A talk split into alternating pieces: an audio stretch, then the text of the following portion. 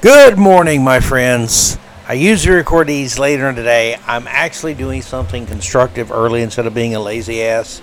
So, good morning, my friends. Welcome to the DaleyGator DaleyThought. If you're left, you just ain't right. Edition number 438. I did 439 yesterday. Sorry, I got confused over the two days. Again, dealing with too much stuff in my brain sometimes uh, with my mom and, and healthcare issues, a nursing home, and one doctor, two doctor, three doctors. It's it, it, it pulls at you, and those are things that are important, more important than doing this. Even though I know you people live for these podcasts, I know, I understand, and you're welcome, America. Let's get into this, my friends. Let's kick this pig. And let's start off with how about this? How about we start in Bunkerville? And here's a headline for you. A headline I was just actually not the specific headline, but I was just thinking about this the other day. You've got this situation now where migrants are pouring into the country. No one has really explained why they have to come here. Is this uh, asylum or is some terrible war in Central America? Why do all these people have to come here right now? And well, we know why. But you never hear that explained. It's just a given that oh yes, they, we've got to let them in. We we, we got to let them in. Well, they're giving them hotel rooms, and that got me to thinking: if you're if you're going on a business trip, family vacation, uh, and you need a hotel room, uh, if they keep putting migrants in hotel rooms, when the hell are you uh, going to be able to get a hotel room? We have to cancel a vacation, cancel a trip, what? Well, you knew it was going to come to this, though. I figured this out. That eventually the left would start saying, hey, uh, you got a big house, man. You got like five bedrooms. Yeah, I know you use one as an office. It's still a bedroom officially. Uh, you know, your kids are grown. They're out of the house. So you and your wife have your, but you got four spare bedrooms. We got four uh, migrants here that need somewhere to stay. Guess what you're going to do? Now, you may think, oh my God, of all the harebrained, idiotic, moronic things this guy could come up with. Oh, I can come up with a lot more. Trust me, I can. But uh, Mayor Adams of New York City, Mr. Uh, Mr. Politically Correct, he thinks, according to Bunkerville, good blog, read them, very good stuff at Bunkerville. Uh, Adams thinks New York he's the mayor of New York City, you know, should house migrants in private residences. Amazing, amazing, isn't it, how I see these things coming? Because I understand to some degree the left and their their absolutely evil attitude toward your liberty, your property, your freedom, your rights, your joy of life, whatever. Let every house be a sanctuary house. Since the housing of migrants is going so well in hotels in Gotham, uh, it's a disaster, by the way. Let's add to it and put them in private residences. Meanwhile, Biden says, you see, the border is looking much better. Looking much better. It's good. Uh, I don't know if Biden's fallen lately, so he may have hit his head. I don't know. Could be, was there a sandbag? Was it not a sandbag? Was it a high capacity magazine wielding assault sandbag? It could have been trying to get Biden out of the picture. Uh, and I'm glad the president did not get seriously hurt. Okay. So I, I'm, I'm glad for that. But still, seriously, he falls upstairs. He falls over the sandbag. The media says nothing. Now, if Trump walks a little carefully when he was president down an icy ramp, when he's got not the not the shoes with the best traction on, uh, is he sick? Is he dying? My God, is he okay? Should he be president?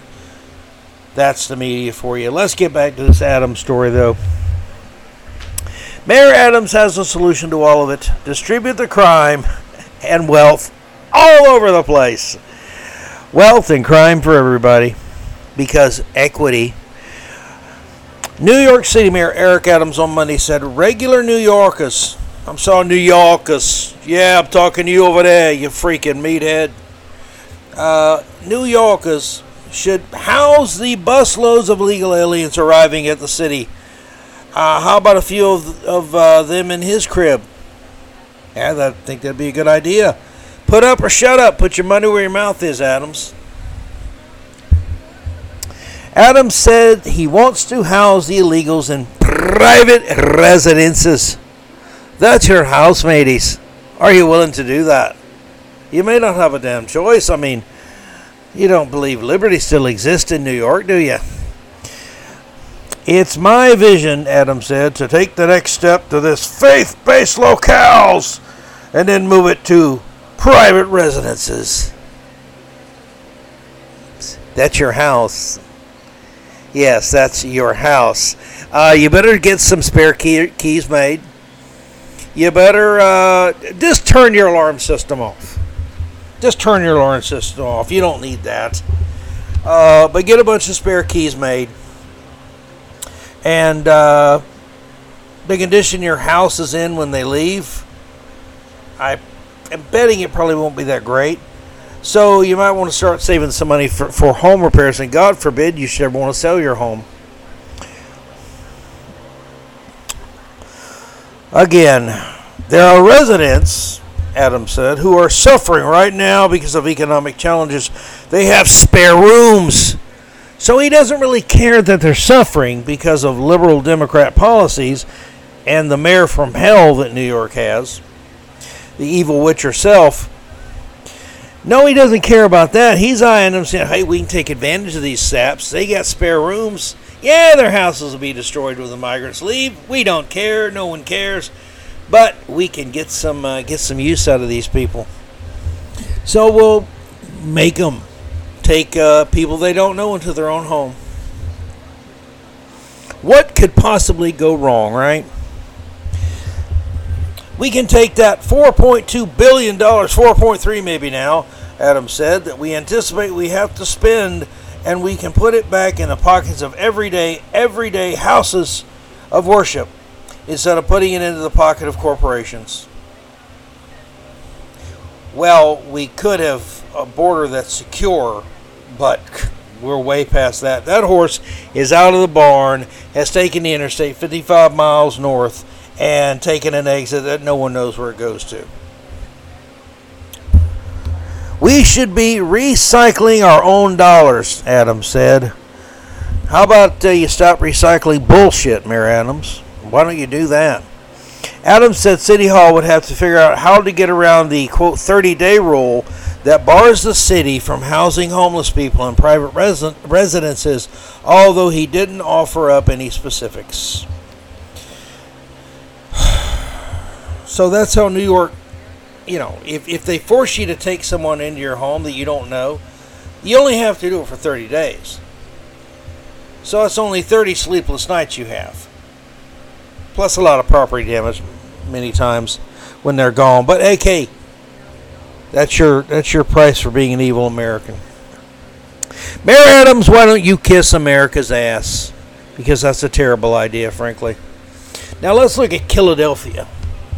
That's the nickname for Philadelphia. It used to be called the City of Brotherly Love, then the Brotherly Shove, then the Brotherly I'm going to shoot your ass because the DA here doesn't prosecute gun crimes or violent crimes. uh, but Dana Pico has a great column at the First Street Journal. It's entitled Philadelphia. Inquirer columnist Helen Ubiñas begins with the truth, but then has to tell a huge lie to fit the newspaper's requirements. There is at least a slight possibility that Philadelphia Inquirer columnist Helen Ubiñas isn't a totally Kool Aid drinking woke progressive, as her Monday morning column told a very uncomfortable truth.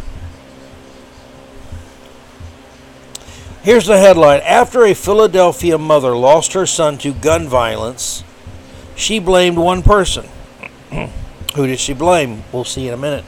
This mother's personal journey is part of the layered, complicated story of gun violence in our beleaguered city. Now, I wish people stop using the term gun violence. It's stupid. It doesn't help anybody. all it does is further the leftist narrative that guns are, in and of themselves, just bad, evil things. Uh, writes Andrea Robinson is brutally honest about the person responsible for helping lead her son to the streets that eventually cost him his life. Her. When Robinson's son, Jermaine, was gunned down in April of 2021 at age 29, it was the, the bleak culmination of a life lived on the edge. He got kicked out of school for assaulting a teacher. He stole his grandmother's gun. He lied incessantly. Moments all uh, Robinson recognizes now that essentially followed in her footsteps. Uh, this mother who lost her son says, I planted the seeds. Later in the, in the, piece, she said Robinson grew up with her mom and her older, elder sister in North Philadelphia. She regularly attended school and church, but when she, here we go, here comes the slippery slope. And if you mention these, you're racist. So I guess Ubiñas is a racist now. Robinson grew up with her mom and older sister in Philadelphia. She regularly attended school and church. But when she got pregnant with Jermaine at 15, she fell away from both and into a life in the streets with the father of her two oldest children. Yup, 15 years old, being reared by a single mother, becomes single a single underage mother and a high school dropout herself. What could possibly go wrong? Dana Pico asks. She drove around in Johnnies. That's the term for stolen cars. She wore clothes and jewelry that had been shoplifted. All the while, she told her children, Do as I say, not as I do. Her life was a messy tangle of contradictions. In other words, Pico opined, she became a criminal herself. And surprisingly enough, her children followed the example she set. Who ever could have seen that coming, right? His friends insisted uh, her son's nickname, Shooter, referred to his rapping talents. But Robinson said she knows better, just as she knows that she must answer for her part in her son's choices. One day the media might want to look at the connection between the rap culture, the hip hop culture, and violence. They might want to look at that, but that would be racist, of course, so they can't do it. Miss Robinson is answering for her part in her son's crimes by trying to tell her tale to other, others in North Philly to try to get them to avoid the mistakes she made. and she's answering for her part in her son's crimes uh, by having to live on while he's stone cold graveyard dead. Then came the paragraph for District Attorney Larry Krasner. After the age of 11, the longest Jermaine stayed out of out of the criminal justice system was two years, the two years before his death. But he never served much time for drugs and gun charges. After Jermaine could no longer convince his mother to believe his lies, he exploited a legal system that Robinson said often just slapped him on the wrist, never punished him, never any consequences for this kid. Well, there would be consequences later when his life was cut short at 29. Then all the privilege stopped. But we can't say that because that would be racist. That's darkly humorous. Mrs. Robinson, Mr. Robinson was killed in April of 2021, so the two years before his death were while Mr. Krasner and his social justice brand of prosecution infested the city of brotherly love. But if Mr. Robinson received nothing but slaps on the wrist for his past crimes, those would have been primarily under District Attorney Lynne Abraham Ford uh, in office from 91 to 2009, and Seth Williams in office 2010 through mid- middle of 2017. Neither Miss, Miss Ford, 82, nor Mr. Williams, now a convicted felon, will ever be a prosecutor again. But perhaps somehow, someway, Mr. Krasner might be able to get it through his thick skull that cutting Mr. Robinson didn't, in the end, do him any favors. A guy with a street name of Shooter was shot himself, sent to his eternal reward by some other street punk. and that street punk will get his reward one day. And it will continue to cycle and cycle and cycle. And the left will blame guns. They'll blame AR 15s. They'll blame semi automatic pistols. They'll blame, quote, high capacity magazines. They'll blame the NRA. They'll blame people like me. But they will not blame the criminals. And they will not blame the damn DAs who are too damn sorry to get off their asses to do their damn job. Oh, they collect that paycheck, though. of course, Dana Pico writes, Miss Ubiñas had to make sure we didn't draw any politically incorrect conclusions from her story. Ah, here's where the paper, I would believe, said, hey, hey, this is, this, you you got to fix this up here. You're making people look like they're responsible for the crimes they commit. You can't do that. That's racist. Uh, Mr. Venus wrote, Whenever I write about gun violence, there are always those who insist on putting the blame on victims or the victims' families. They trot out the myth of black on black criminality. It's not a myth, lady. Despite white people committing crimes against other white people at about the same rate that black people do against other black people, the reality is that the vast majority of most crimes are committed by a person of the same race as the as the victim. Well, that wouldn't excuse anybody for committing a crime, of course, in reality. But is it true? Uh, it's probably true some places, true others, untrue others. Uh, but Mr. Venus, uh, she missed something here because, as Dana Pico points out, that last paragraph I just read to you is bovine feces. Through June 1st in Philadelphia, there have been a total of 150 fatal and 600 non fatal shootings in the city. Of those, 107 of the victims killed were black males, 71.3%. 407 of the wounded but surviving victims, 68% were black males. For white males, there were six killed, 4% of the total, and 20 wounded, 3.33% of the total. There's not much equality there, is there? According to the Census Bureau, only 40.8% of the city's population, that's Philadelphia, are black, while 38.5% are white. Very similar numbers. You can see if white people committing crimes against each uh, against other white people was at about the same rate um, as black people killing black people, basically. uh, shouldn't we see the numbers of shootings by race be close to equal? But we don't. But that lie keeps getting perpetuated over and over and over. And it does nothing to solve crimes. It does nothing to punish criminals. It does, it, do, nothing to clean up neighborhoods and streets or improve so many people's lives who are victims of this garbage every day. But that's okay because it it meets the standards of the narrative the left has painted. Good piece. Go read it all. Dana Pico, heck of a guy. Uh, very good writer. now, my friends, let me see here. Check my time. Uh, I want to wrap up with a great little, uh, what do you call it, a poem or just a story? Great, great piece there.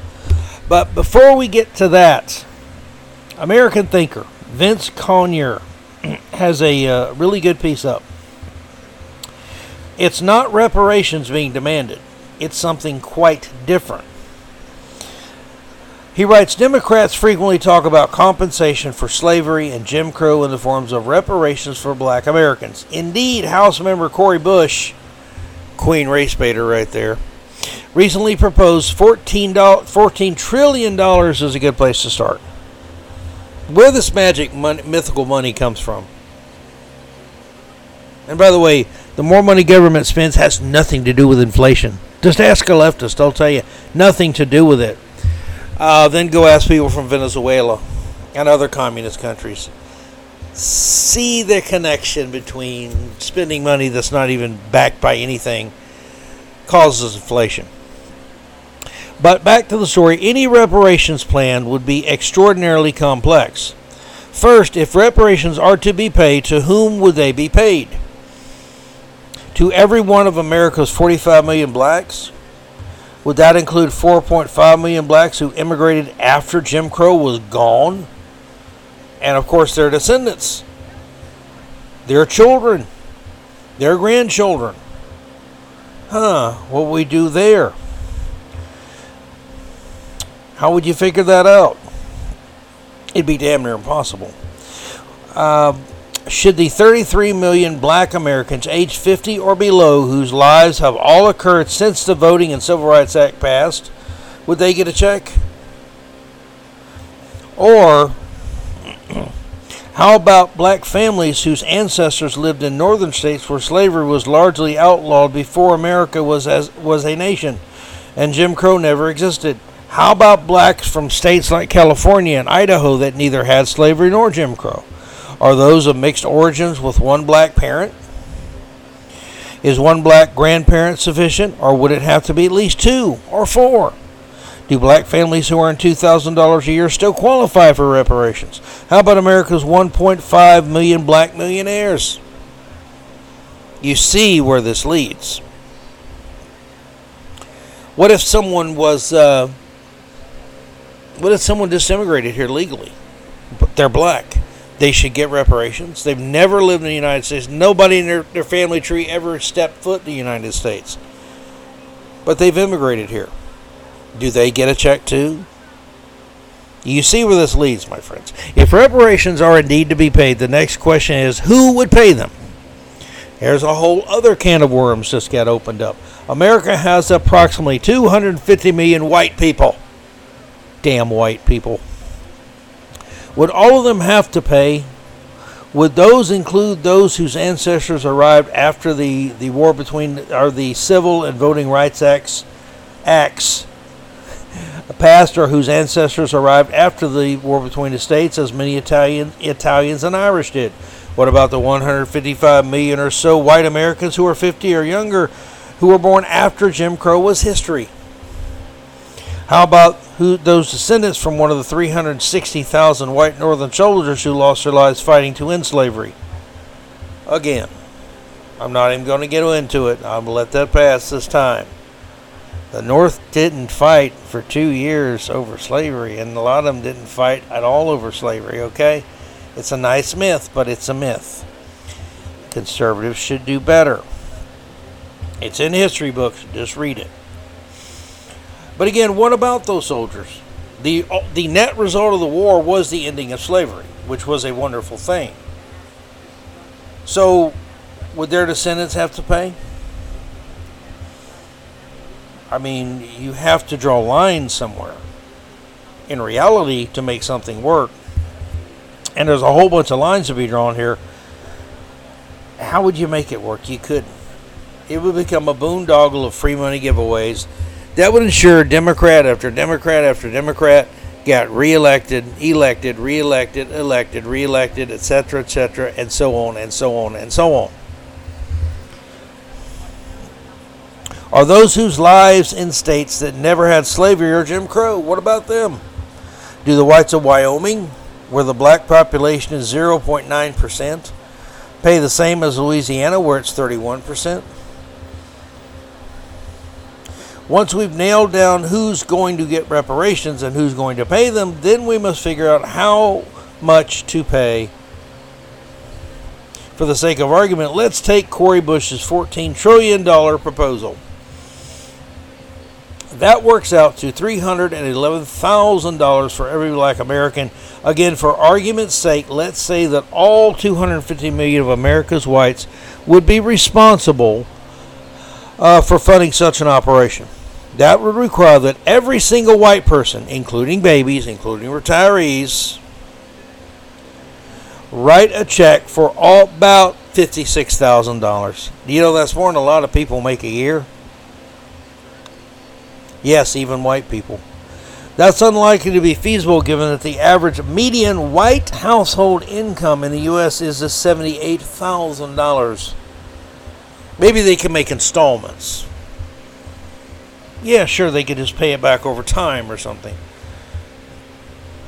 So if writing a check is out of the question, maybe whites need to set up a payment plan, sort of like a mortgage, spreading the $56,000 out over 15 years at today's 6.7% interest rate would make a monthly payment of $495 per white person. See? So easy, isn't it? Until you start thinking about what be, these people are emoting about. That doesn't seem too unreasonable. What about unemployed whites or those on government assistance? Do they pay? What about white kids too young to work? Do they pay? Or do their obligations accrue until they turn 18 and get their first job? Then, of course, who do they make the checks out to? Do the white people get to choose which black people they pay, or do they make the payment to a pool distributed by some upstanding organization that represents black people, like the National Association for the Advancement of Colored People, the racist NAACP, or Black Lives Matter, you know, they're about broke now. They've about squandered all their money by, well, by stealing it from people who gave it in, with honestly good intentions. Or the National Action Network, Al Sharpton's group, another group of parasites. Are the payments tax deductible? Maybe we should let the IRS collect the money and have the government distribute it. Would the government need to set up a Department of Reparations to keep the money separate from the rest of the government's funds? Or maybe the government can pay the whole sum up front and bill the white people over time? Would, would individual black people have a claim on individual white people's property if the white people didn't or couldn't pay? Would jails become debtors' prisons full of people who can't pay? Assuming all those details get figured out, are new black babies entitled to reparations?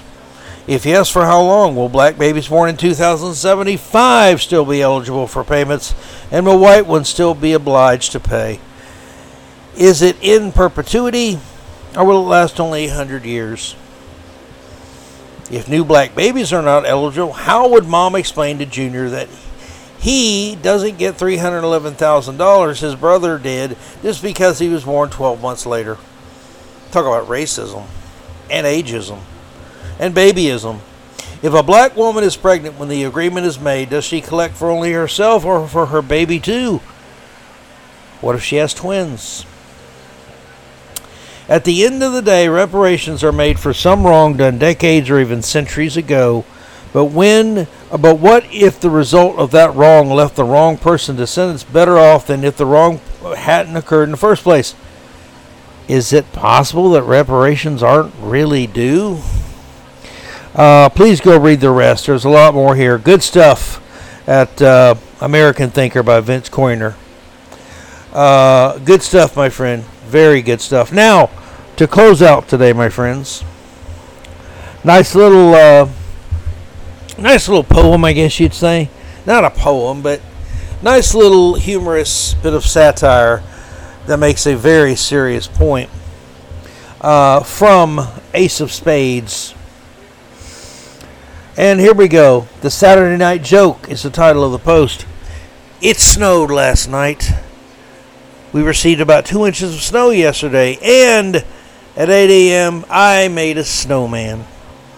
At 8:10, a feminist passed by and asked me why I didn't make uh, a snow woman. 8:15 a.m. So I made a snow woman. At 8:17, my feminist neighbor complained about the snow woman's voluptuous chest, saying it objectified women everywhere.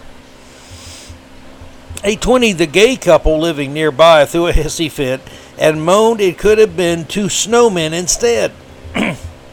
At 8:22, the transgender man, woman, person, I ask why I didn't just make one snow person with detachable parts.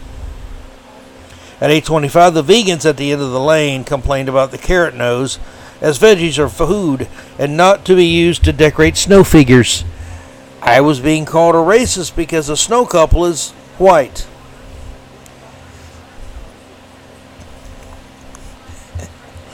that one gets me. Sorry, excuse me. I use food coloring to make one of the snow couple a different color and be more racially inclusive.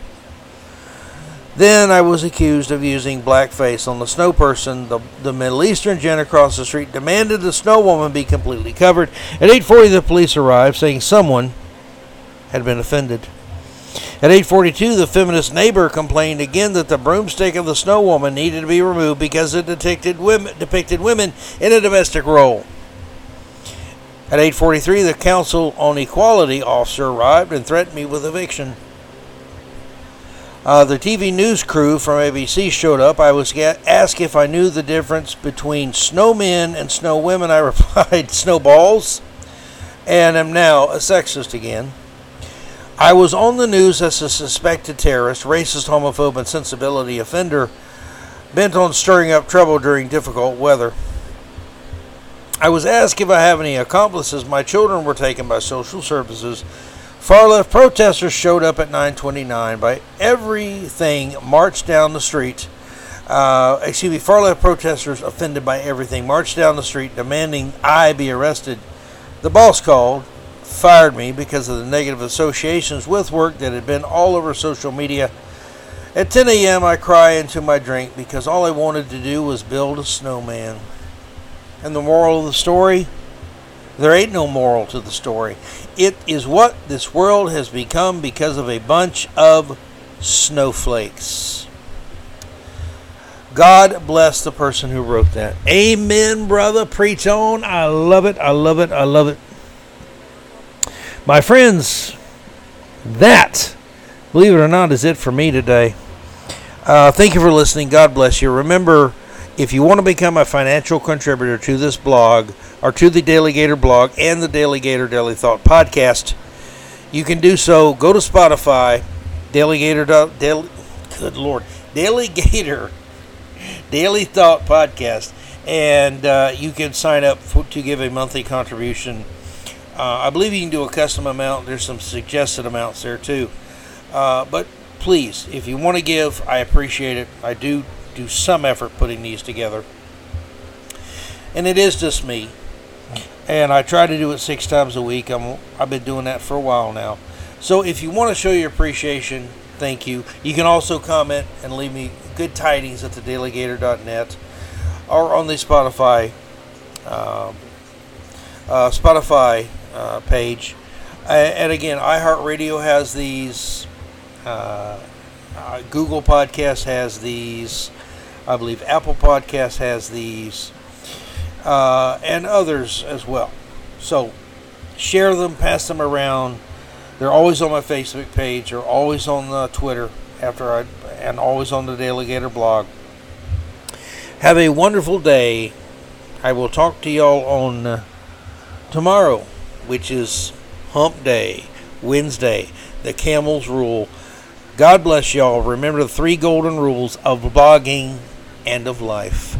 If you're left, you just ain't right. God bless America. And yes, go Gators. Y'all be good. Behave, you knuckleheads. We'll talk to you soon. Peace out.